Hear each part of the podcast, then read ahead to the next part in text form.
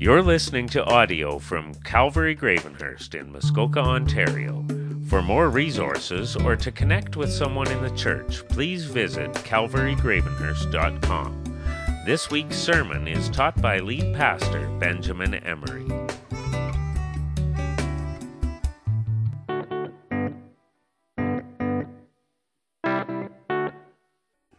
Well, pick up your Bibles and turn them to near the front, Joshua chapter 14.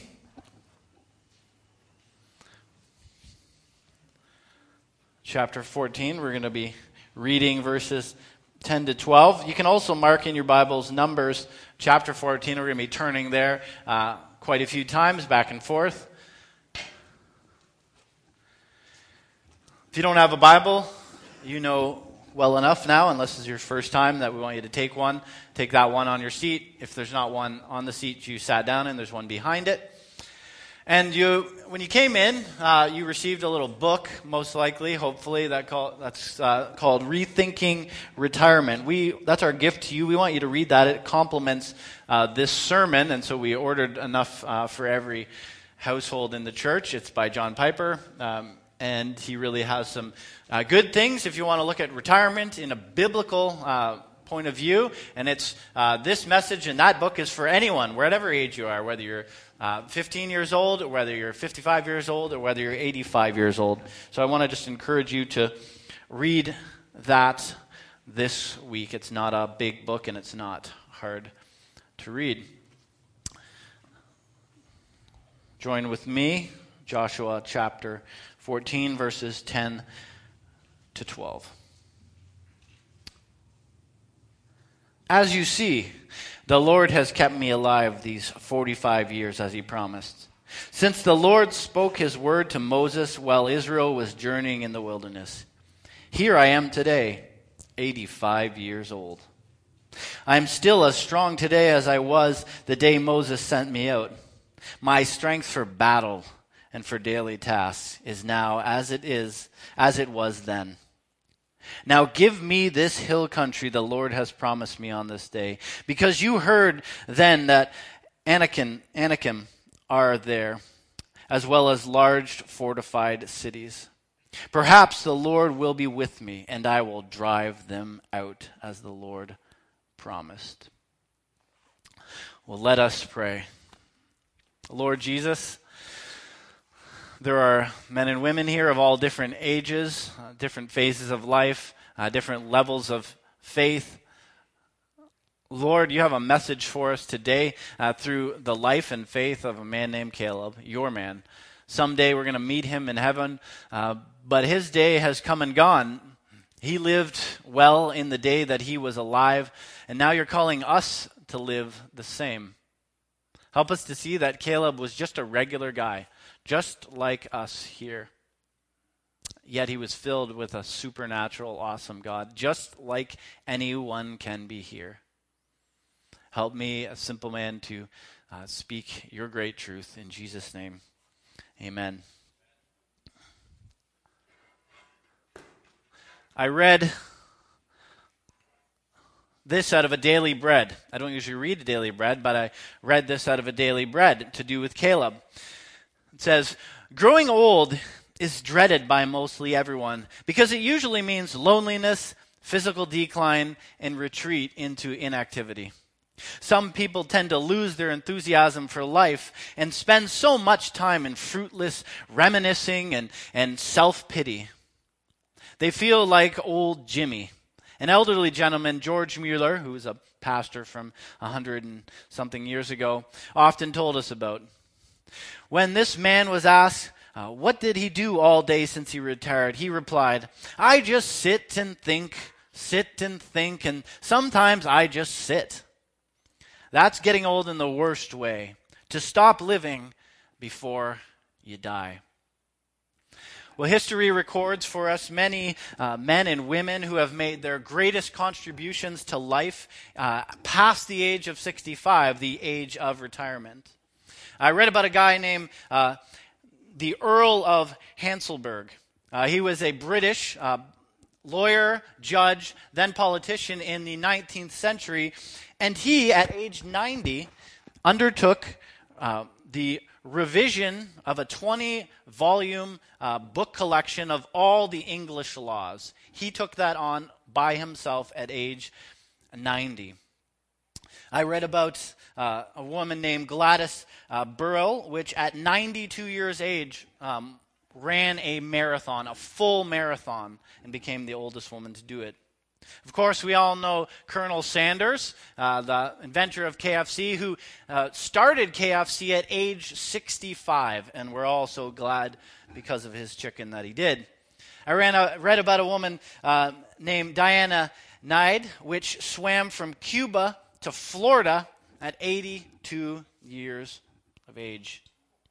Galileo discovered, made his greatest discoveries at 73 years of age. And at 69, Hudson Taylor, the famous missionary into China, was still working the mission field, opening up new territories in Indochina. What if I told you that you could age in different ways? That uh, some people choose to age like pop, flat but some people choose to age like wine, which gets better and sweeter the older you get. What if I told you you could age like bread and become crusty and stale? Or you could age like honey, which never loses its sweetness as old as it gets. What if I told you, and can we get those, that first picture up? What if I told you that you could age like this 1950 Ford coupe. Or you could age like this 1950 Ford coupe. Life is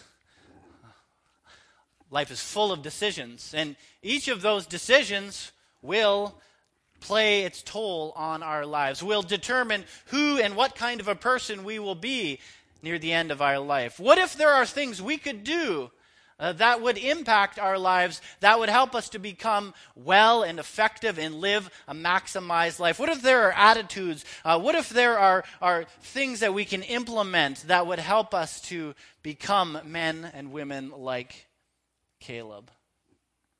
Well, that's the question I lay at your feet, whether you are 20 or 60 or 85.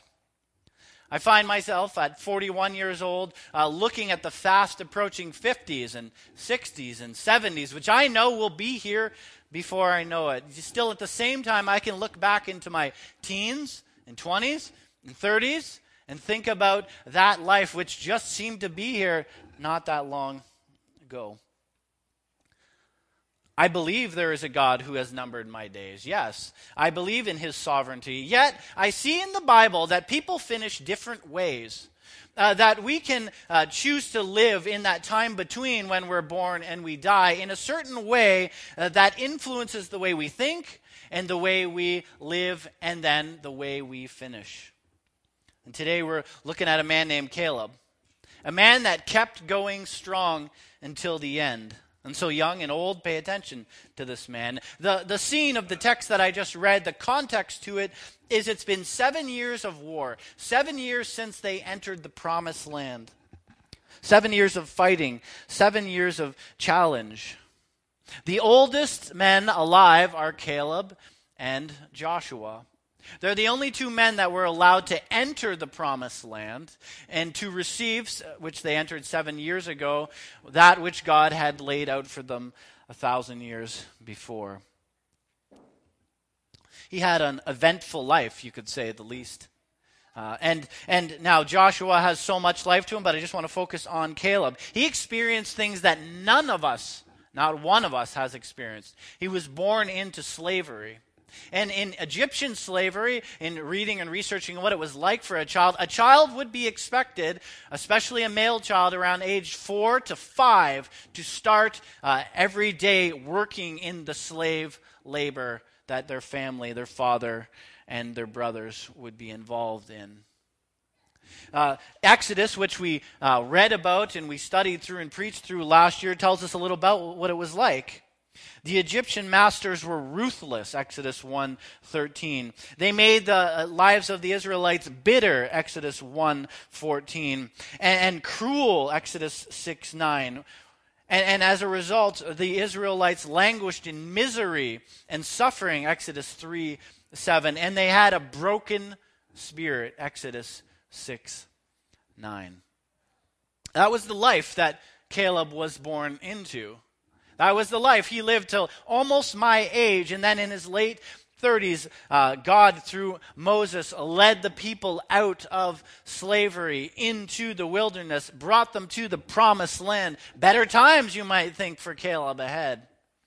But no such luck. Because of the sin of others, uh, Caleb spent almost 40 years wandering through the wilderness, fighting off enemies, uh, living like a nomad. And then at 78 years of age, Caleb enters the promised land. Uh, the land now, he's at 85 years old in our text. He's 85 years old, and the land is being divided up after seven years of fighting and him leading men into battle. He comes before his old friend, Joshua, and says, verse 10, As you see, the Lord kept me alive these 45 years, as he promised. Since the Lord spoke this word to Moses while Israel was journeying in the wilderness. I want five things that we can pick up off the life of Caleb just from this verses 10 to 12 that we can put into our lives no matter what age we're at. Number one, Caleb lived life with purpose. He lived life with purpose. Every day, Caleb, um, probably not every day, but most days, Caleb woke up with an attitude, with a purpose that was greater than himself, greater than his own little bubble, greater than his own little internal struggles. I'm one of God's people, and therefore I live for a purpose greater than myself. Yeah, I live in the wilderness, or yeah, I'm living in war, or yeah, I'm living as a slave, but there is a God who is in charge. I serve that living God. I serve his people. I'm of the tribe of Judah. Therefore, I have a people to serve. I have a family whom I love and whom I serve. He had a different kind of spirit than the average person. God says he did. Turn to Numbers 14. Pick up your Bibles and, and turn there. Numbers 14, hopefully you marked it. We're going to be there a number of times today. You can fold over the pages too. You're allowed to do that. Verse 24. Listen to what God says of Caleb. Wouldn't you love God to say this of you? But my servant Caleb, because he has a different kind of spirit and has followed me fully, I will bring him into the land which he went, and his descendants shall possess it. Ah, isn't that cool? God says of this man, he has a different kind of spirit. And, and, we know from studying Exodus, the Israelites all around him were constantly grumbling and complaining. Oh God, you didn't do this. Oh God, it was better than when we were slaves. Oh God, you never look after us. You're just going to let us die. Grumble, grumble, grumble. But Caleb seemed to have a different spirit. He woke up, he had challenges, he had hardships, and yet he, he says, You know what? It's not my place to grumble against God. Each day has purpose in it. Each day has challenges, yes, but each day has perfect. He says, The Lord has kept me alive. That's an interesting thing to ponder. Have you ever thought about why the Lord has kept you alive? 25 year old, 35 year old, 65 year old, 85 year old. Why are you alive? Some of you have almost been dead before. And yet, the Lord kept you alive. Why? Have you ever asked yourself that question? Why are you alive? It's, it's got to be for more than just consuming air and eating food. There has to be more to life than that. Have you asked him that? And not only are you alive, but most of you are saved by his grace. You've been saved by God. That's pretty amazing. And sometimes I think about all the people that I, I knew once that are now gone, people I went to high school with. Uh, soldiers I served with, people in, in family and friends and acquaintances that are no longer alive, people that died younger than me. And sometimes I think, why am I alive, God? Why have you allowed me such a grace? And not only that, but you saved me. You reached down from the pit that I once lived in and pulled me out and put me my feet on the solid ground. Wow, I'm alive. I have to have a purpose that is greater than myself. Have you asked yourself that question? Sometimes I think we overcomplicate it. Right? We're always searching, oh God, show me my big purpose. Okay, God, God, like I know uh, there's a purpose in everyday life. I, I hear that, but but show me. I can't see the purposes in today. Well, let me give you a story to kind of put it into into context. Or I was a recruit soldier, so a recruit means I was untrained, and, and so I'm on this 30 uh, week course that you have to do when you join the army. And so we have no rights. But uh, if you do well enough, sometimes you'll get a weekend pass. You'll get to go out on the weekends. And I remember specifically uh, our warrant officer, who was uh, a higher ranking person, told us you go out Friday, be back by uh, 8 o'clock Sunday night. You better have a haircut, every single one of you. And so I didn't get a haircut. And I thought I could, you know, I thought, maybe he won't notice. Oh, he noticed. He noticed myself and Private Murphy. I very much remember. And so then we got our, we, our weekend passes taken away the next week. So we lost our privileges. And we had what's called extras. We had to report to the duty sergeant. And the duty sergeant makes us wear these prison coveralls just so everyone on the base knows that we're the guys who didn't follow the orders and now we have to do bad jobs all weekend. And I remember he leads us out there. I can't remember his name, but he was a real not nice guy. And he led myself and Private Murphy out to the smoking area behind the ranks. The ranks is the bar on base where all the soldiers go um, and, and drink. And so it's a Saturday morning. He leads us out behind the ranks and he drops some garbage bags, looks at us, and walks away. And you know what I didn't do? Say, what am I supposed to do now? I looked around and saw cigarette butts everywhere. Garbage everywhere. And so we picked up the garbage bags and just started picking up cigarette butts and garbage. And you know, sometimes we're like, God, what do I do? And we look around and we see our country and we see our community, and we don't need to ask. There are things that we could do, things God can keep us busy with, that He's asked us to do in His Word, that is clearly there for us to do, that would keep us busy for the rest of our lives. Sometimes we come up with those, I don't know what my purpose is, because we don't want to do what we know we should do. Caleb had purpose. And that purpose gave him a different kind of spirit. That spirit is available to you and to I. Then look at verse 10 if you go back to Joshua 14. He says, verse 10, Here I am today, 85 years old. That's like a statement he's making there, right? Let's imagine uh, Joshua's there and all the leaders of the tribes, and, and here comes Caleb, his old friend. Here I am, 85 years old. Not, oh, here I am, 85 years old. Oh, life is so horrible. Somebody get me a, a cold drink and get me a recliner. No. He's got a spirit that's different. Here I am, 85 years old. Point number two, he didn't let his circumstances become his excuse. Uh, a guy once told me, you know, Emery, because I had a lot of excuses, excuses are like problems. Everybody's got them. So get over it.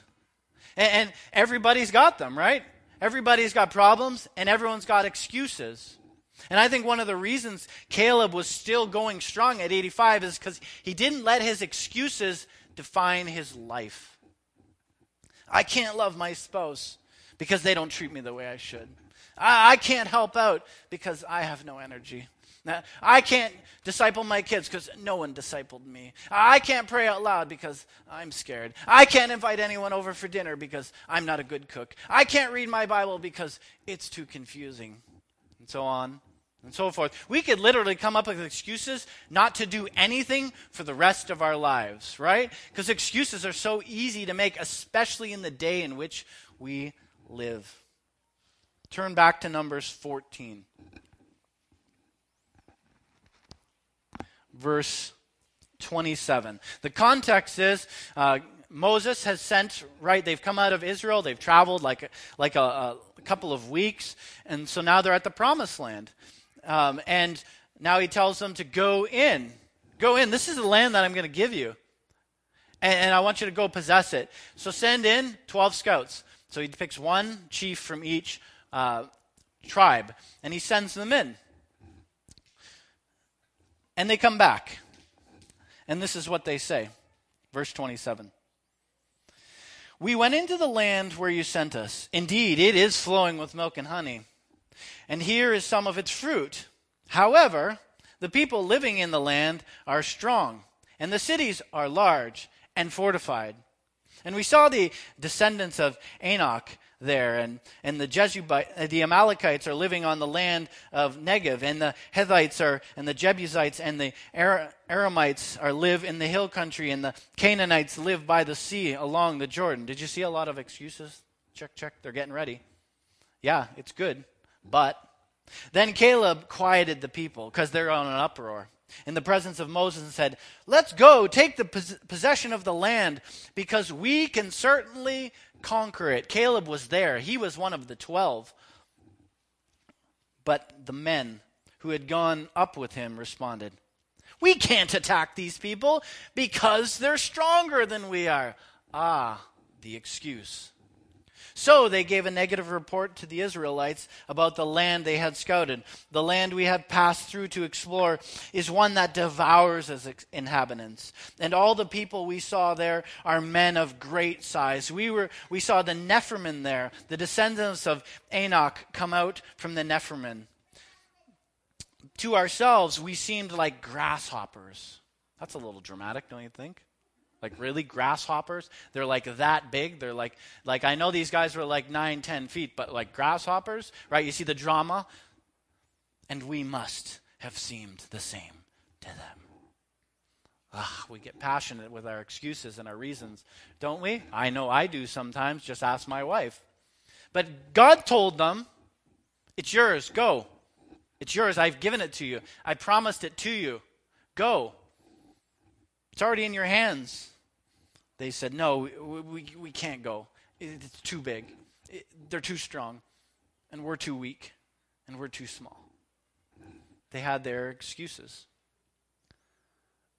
Minded me of something I read once. You guys remember Deion Sanders? You got to be like probably over 30 to remember Deion Sanders. He was, he was an athlete. Anybody remember him? He was called Prime Time Sanders. There we go. He was an outfielder for the Atlanta Braves and a cor- cornerback uh, for the Atlanta Falcons, meaning he played in the MLB and the NFL at the same time. He's the only athlete to ever hit a major league home run and score an NFL touchdown in the same week. Well, Sanders says this. He grew up in the mean streets of uh, Fort Myers, Florida, and he had a lot of exposure to would be athletes. And, and he says that they spurred him on to success. He says, uh, he explains, I, I call it, I call them Idas. If I'd only done this, I'd be making three million today. If I'd only practiced a little harder, I'd be a superstar. He says they were as fast as me when we were kids, uh, but instead of working on their dreams, they chose drugs and a life on the streets. When I was young, I had to practice. And after school, I did that. My friends who didn't go to practice, they went to the street corners and they never left. That moment after school was the moment I needed to grab. We don't need any more Idas. I bet you the Israelites had some Idas, right? Imagine it. After they said we're not going in, the 40 years in the wilderness, they know Caleb and Joshua have been promised to go in. Ah, if I'd only listened to Caleb and not listened to those 10 other guys, I'd be going to the promised land. We'd be in there right now, but instead, here we are. Numbers 32, verse 11, I'll read it for you. God says this about them, about the two groups, the 10 and the 2 of the 12 that went in. Because they did not remain loyal to me, none of the 20 none of the men 20 years older or more came up to Egypt to see the land I swore to give to Abraham and Isaac and Jacob. So the whole land, like all the Israelites, all the males, they all said, We're not going with, with Caleb and Joshua. We vote to go with the ten who don't want to go into the promised land. But, he says, none except Caleb and Joshua, the son of Nun, because they did remain loyal to me. I've got some Idas in my younger days. I wish I'd done things differently. I wish I had made some decisions. But I can't make up for those.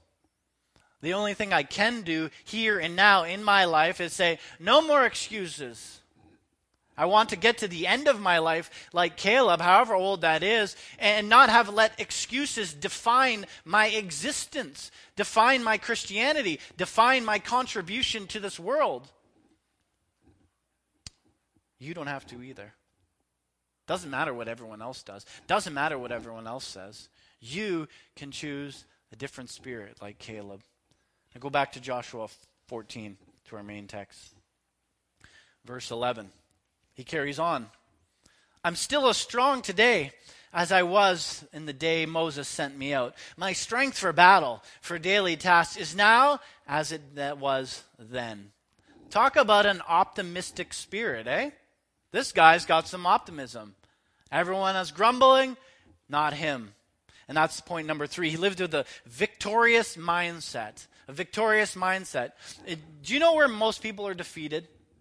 Think about your life. Think about the things you wanted to do but never did. Where were you defeated most of the time? Not all the time. Most people are, are not defeated on the sports field. Most people are not defeated in the job interview or teaching the Bible study or starting the business. Most people are defeated in the mind. This is where the battlefield is. This is why the TV wants to suck you in for the whole night and just have you sitting there absorbing whatever it tells you. Because they know, people know, uh, the people making the shows and, and, and all of that and the advertising know this is where the battlefield is. Caleb, I think, knew that. Most, most uh, addictions are lost in the mind before they're really fought out in the body. Uh, most marriages end in the mind before they actually end in reality. Uh, most dreams die in the mind before they're actually tried and tested. And most people uh, dismiss God's promises as unrealistic in the mind before they actually step out and do them in the faith. 45 years before this moment that we're reading about in the text, 12 men were headed back to camp, headed back to the Israelites. They had scouted the land and of those 12 men, 10 of them had already determined in their minds that what God had asked them to do was unrealistic and unachievable. They had already been defeated, but two of those men, as they walked and thought about the things they had seen, had already decided that God was big enough to overcome the enemies they saw in the land. says, I'm still here 45 years later, and I'm 85 now and I'm still strong. Is he as strong as he really was when he was 40? I don't know, but he certainly has the attitude that thinks he can accomplish these things for battle and for daily tasks. What's that saying? Everything life can throw at me. I've got some vigor, some energy. I'm ready for whatever life throws at me. Come on. He's not the victim. Not, oh, woe is me. I can't do anything because of that person that person. If only I'd had. It's like, let's get it on because the Lord God is with us. Paul talks about that sort of uh, perseverance in Galatians chapter 6 verse 9. Let us not grow tired of doing good, for we will reap at the proper time if we don't give up. Therefore, as we have opportunity, let us work for the good of all, especially for those who belong to the household of faith. You are capable of a lot more than you think, Christian. God can do a lot more through you than you think He can. It's always refreshing to go and visit Elfrida LeMay. Some of you know her. I was I went and visited her last week. uh, you would know, and Elfrida would tell you that her body is, is, is pretty racked with arthritis. She can't really walk uh, very well without a walker. She can't really write very well. Her body has, has, has been worn down by the times. Yet in her mind, she still sees herself as useful for the Lord. And so throughout the lockdown, when, when people were saying, nobody phones me, Elfrida was every day getting up and phoning people on a list. How are you doing? How can I pray for you? How's your family? How are you going through? For a year and a half, she phoned people and did what she could. She had the mindset that Caleb said, I'll do what I can. Then verse 12 Caleb says, No, give me this hill country that the Lord has promised me on this day. Because you have heard then that the Anakim, Anakim are there, as well as large fortified cities. Note that the same obstacles that were there 45 years ago are still there. Nobody has gone to tear them down. Nobody has gone to take on the giants. They've conquered most of the land, except they left the hardest part. And then if you skip forward a chapter to verse 15, we see him carrying out what he says he's going to do. He's not just all talk. Sometimes I'm more of this than follow through, but not Caleb. Chapter 15, verse 13. According to the commandment of the Lord to Joshua, he gave to Caleb, the son of Jephunneh, a portion along with the pe- among with the people of Judah, that is Hebron. And Caleb drove out from there the three sons of Anak. These are Nephilim. These are giants. Uh, these are big, fierce warriors. So he says, Give me the hard country. Give me the spot nobody wants. And then he went and did it. That's point number four. We need to live through the power of the Holy Spirit. Through the power of the Holy Spirit. Caleb says, Not just give me a little piece, but give me the hard part. Give me the places where the enemies are the strongest. Now, we have to understand, Christians.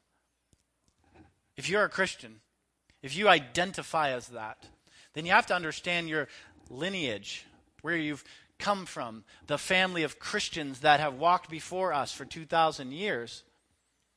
These are men and women who were filled. This is what we believe when we say we're Christians that we can be filled with God's Spirit inside of us. And through God's Spirit living inside of us, we can do things. And men and women for thousands of years have done amazing things. They have brought back the dead. They have uh, healed the sick. They have overcome tremendous obstacles. They have uh, set the captives free. They have loved the unlovable. They have uh, mystified the smartest minds. They have humbled the proudest of spirits because they were filled with God's Holy Spirit.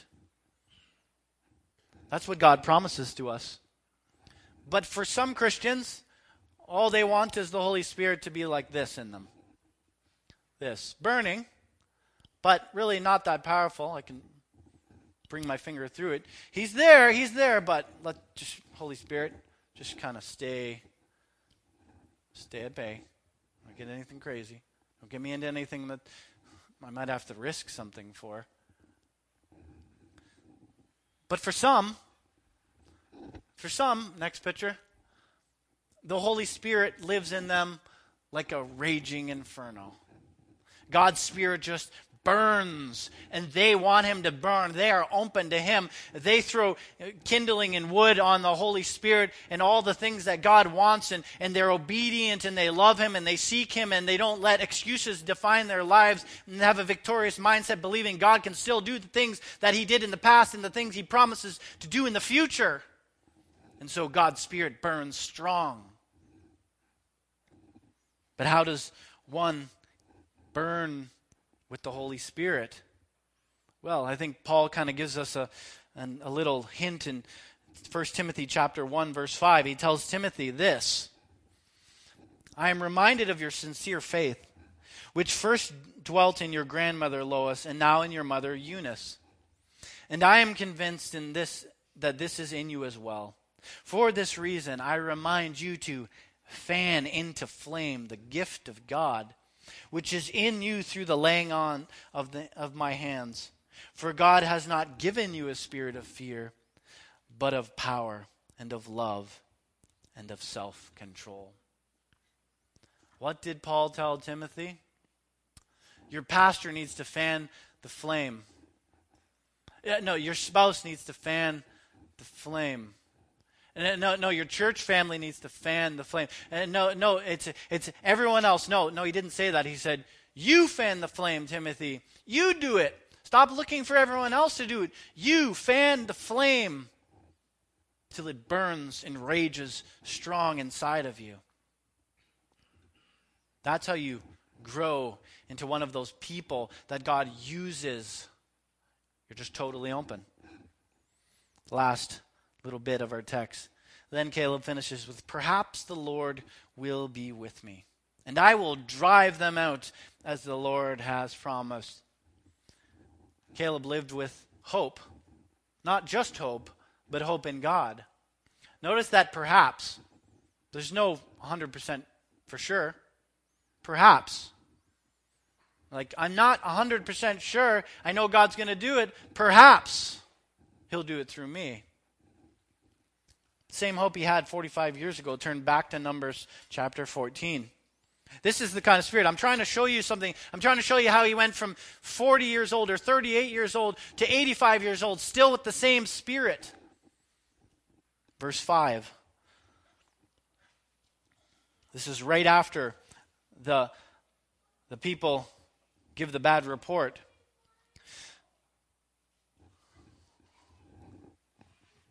Then Moses and Aaron fell face down in front of the whole assembly of the Israelite community. Joshua, son of Nun, and Caleb were also among those who scouted out the land, and they tore their clothes. Then they said to the entire Israelite community, The land we passed through and explored is extremely good. If the Lord is pleased with us, he will bring us into the land, a land flowing with milk and honey, and give it to us. There's the hope. There's the same hope he's got now. If the Lord is really with us, if the Lord is really, if we're really doing what he asked us to do, we got this. We can do this. Do you still have hope, Christian? Do you still think God is, wants to do some spectacular things in this last period of human history? Or do you think he's finished with it? Do you think those stories are just for old? That's from from before us. We're just destined to, to be like we are now. God's done some pretty amazing things in this congregation over the last couple of years because of prayer. That's why I, I really want and desire and hope that the prayer meeting becomes the most important meeting that happens at this church. We've gone to pray. We've come together as groups for when people are really sick. God has healed people. Jack Goddard was dead but God healed him. Like he was that close to being dead. And we came together and sought the Lord, and he healed him. Uh, Rick Britton was pretty much on death's doorstep, and we came together, and God healed him. Uh, Don, he was a couple of weeks away from dead, and God showed him what was wrong with him, and God healed him. Levi, my son, he was in the hospital looking at some pretty horrible things with no explanation to what was going on. And then people got together and started praying, and the doctors didn't know what it was. And now he's like, nothing. Steve was death's doorstep. And then we got together outside of uh, hospitals and in groups and prayed. And miraculously, here he is. Maddie's dad was almost dead. And then we started to pray, and supernaturally, the doctors don't know what it is. Now he's alive. That's the reality of the God we serve. And we can do much more, congregation. God wants to do more. He's just waiting for us to come alive. I'm almost pretty sure I'll be dead in the next 30, maybe 40 years. Oh, Pastor, how can you say that?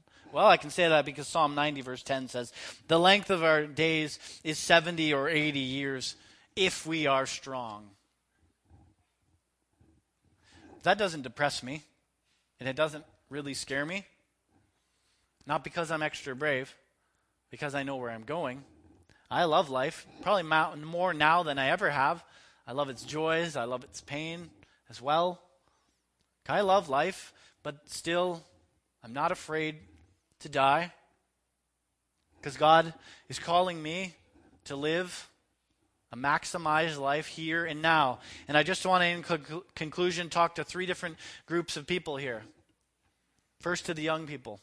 We'll say those are 30 and under. So if you're in that group, feel good.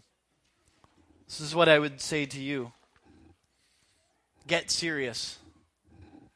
Get serious. If God is real, then follow him. If he's not, then forget about it. If you honestly think God is real, yeah, the, the faith that, of the last 2,000 years, I read the Bible and Jesus Christ is real. I believe He is the God who created all. He died for my sins, and that the things He's done through people in the past can happen to me. If you think it's real, then get serious about your faith. But if it's not, then forget about it. Don't come to church. Don't waste your time just living a, a half in Christian life. Don't bother with the half hearted Christianity of the generations that preceded you, that they lived. It didn't work. We can see that. It didn't work. Young people, the only way to live is on fire for Christ. That's the only way to live the Christian life. And, and that is what God is looking in you. You could be the generation, the greatest generation in the last hundred years of Christians. You might be the last generation, the one that shines the brightest for Christ in a world that is losing its mind. So get serious. We don't need any more armchair quarterbacks who, who critique everything about the world but don't do anything themselves. So get serious. To middle aged people, we'll call you 30 to 55, because that's the new retirement age 55. To you, I would say, get ready. Get yourselves ready. You're the generation that's going to have to stand if this nation is going to continue. You're the generation that is taking over in all the powerful positions. You're the working generation. You're the generation raising your kids. Get ready to stand against the coming chaos.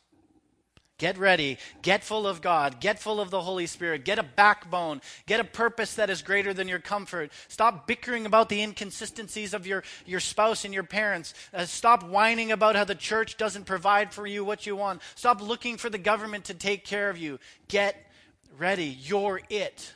You're the hope. Christ has made you the church. And you got messed, you got handed a messed up country. Sorry. Yeah. We've got some challenges, real challenges ahead of us, but we need to get over it. We need to take responsibility for our families, take responsibility for our churches, take responsibility for our nation, and get ready. And let's go slay some giants. To the seniors, those in retirement age, to you, I'd say, get up and give it one more round. I love you. I love you enough to tell you to get up off the ground and give it one more round. You have lived in the richest generation in the history of the world. I need you to put that into context. Of the world, of you have it.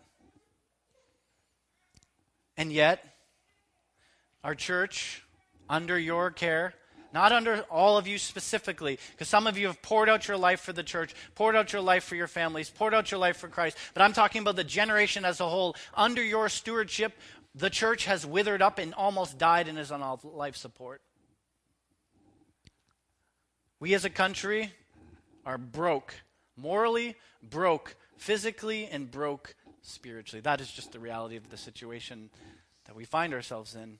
So many uh, people of that age group have so much, and yet they're so miserable. And yet they just keep doing the same thing they've always been doing. What are you living for, seniors? What is the purpose of your lives? Caleb had all the reasons in the world to sit back and coast. He did more than most people will ever do in his life. And yet he says, I'm 85 and I'm not finished yet. I'm still alive. I'm still breathing. Uh, there's a mountain over there that doesn't fly the f- flag of Zion. Let's go and take it down. Come on, young men. Come on, young women. Stop whining and bickering. Let's go take it. Caleb was dangerous, seniors. And maybe he was more dangerous now at 85 than he was at 45 because he had nothing to lose.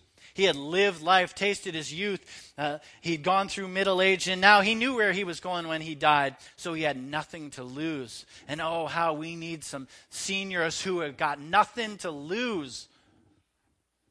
How exciting that would be. I would rally behind you, I would follow you who seniors who look around at the nation and see the flags of Satan flying high all around us and yet say, "Come on, God, give me that mountain. I want to go and take it. And if I die, I die."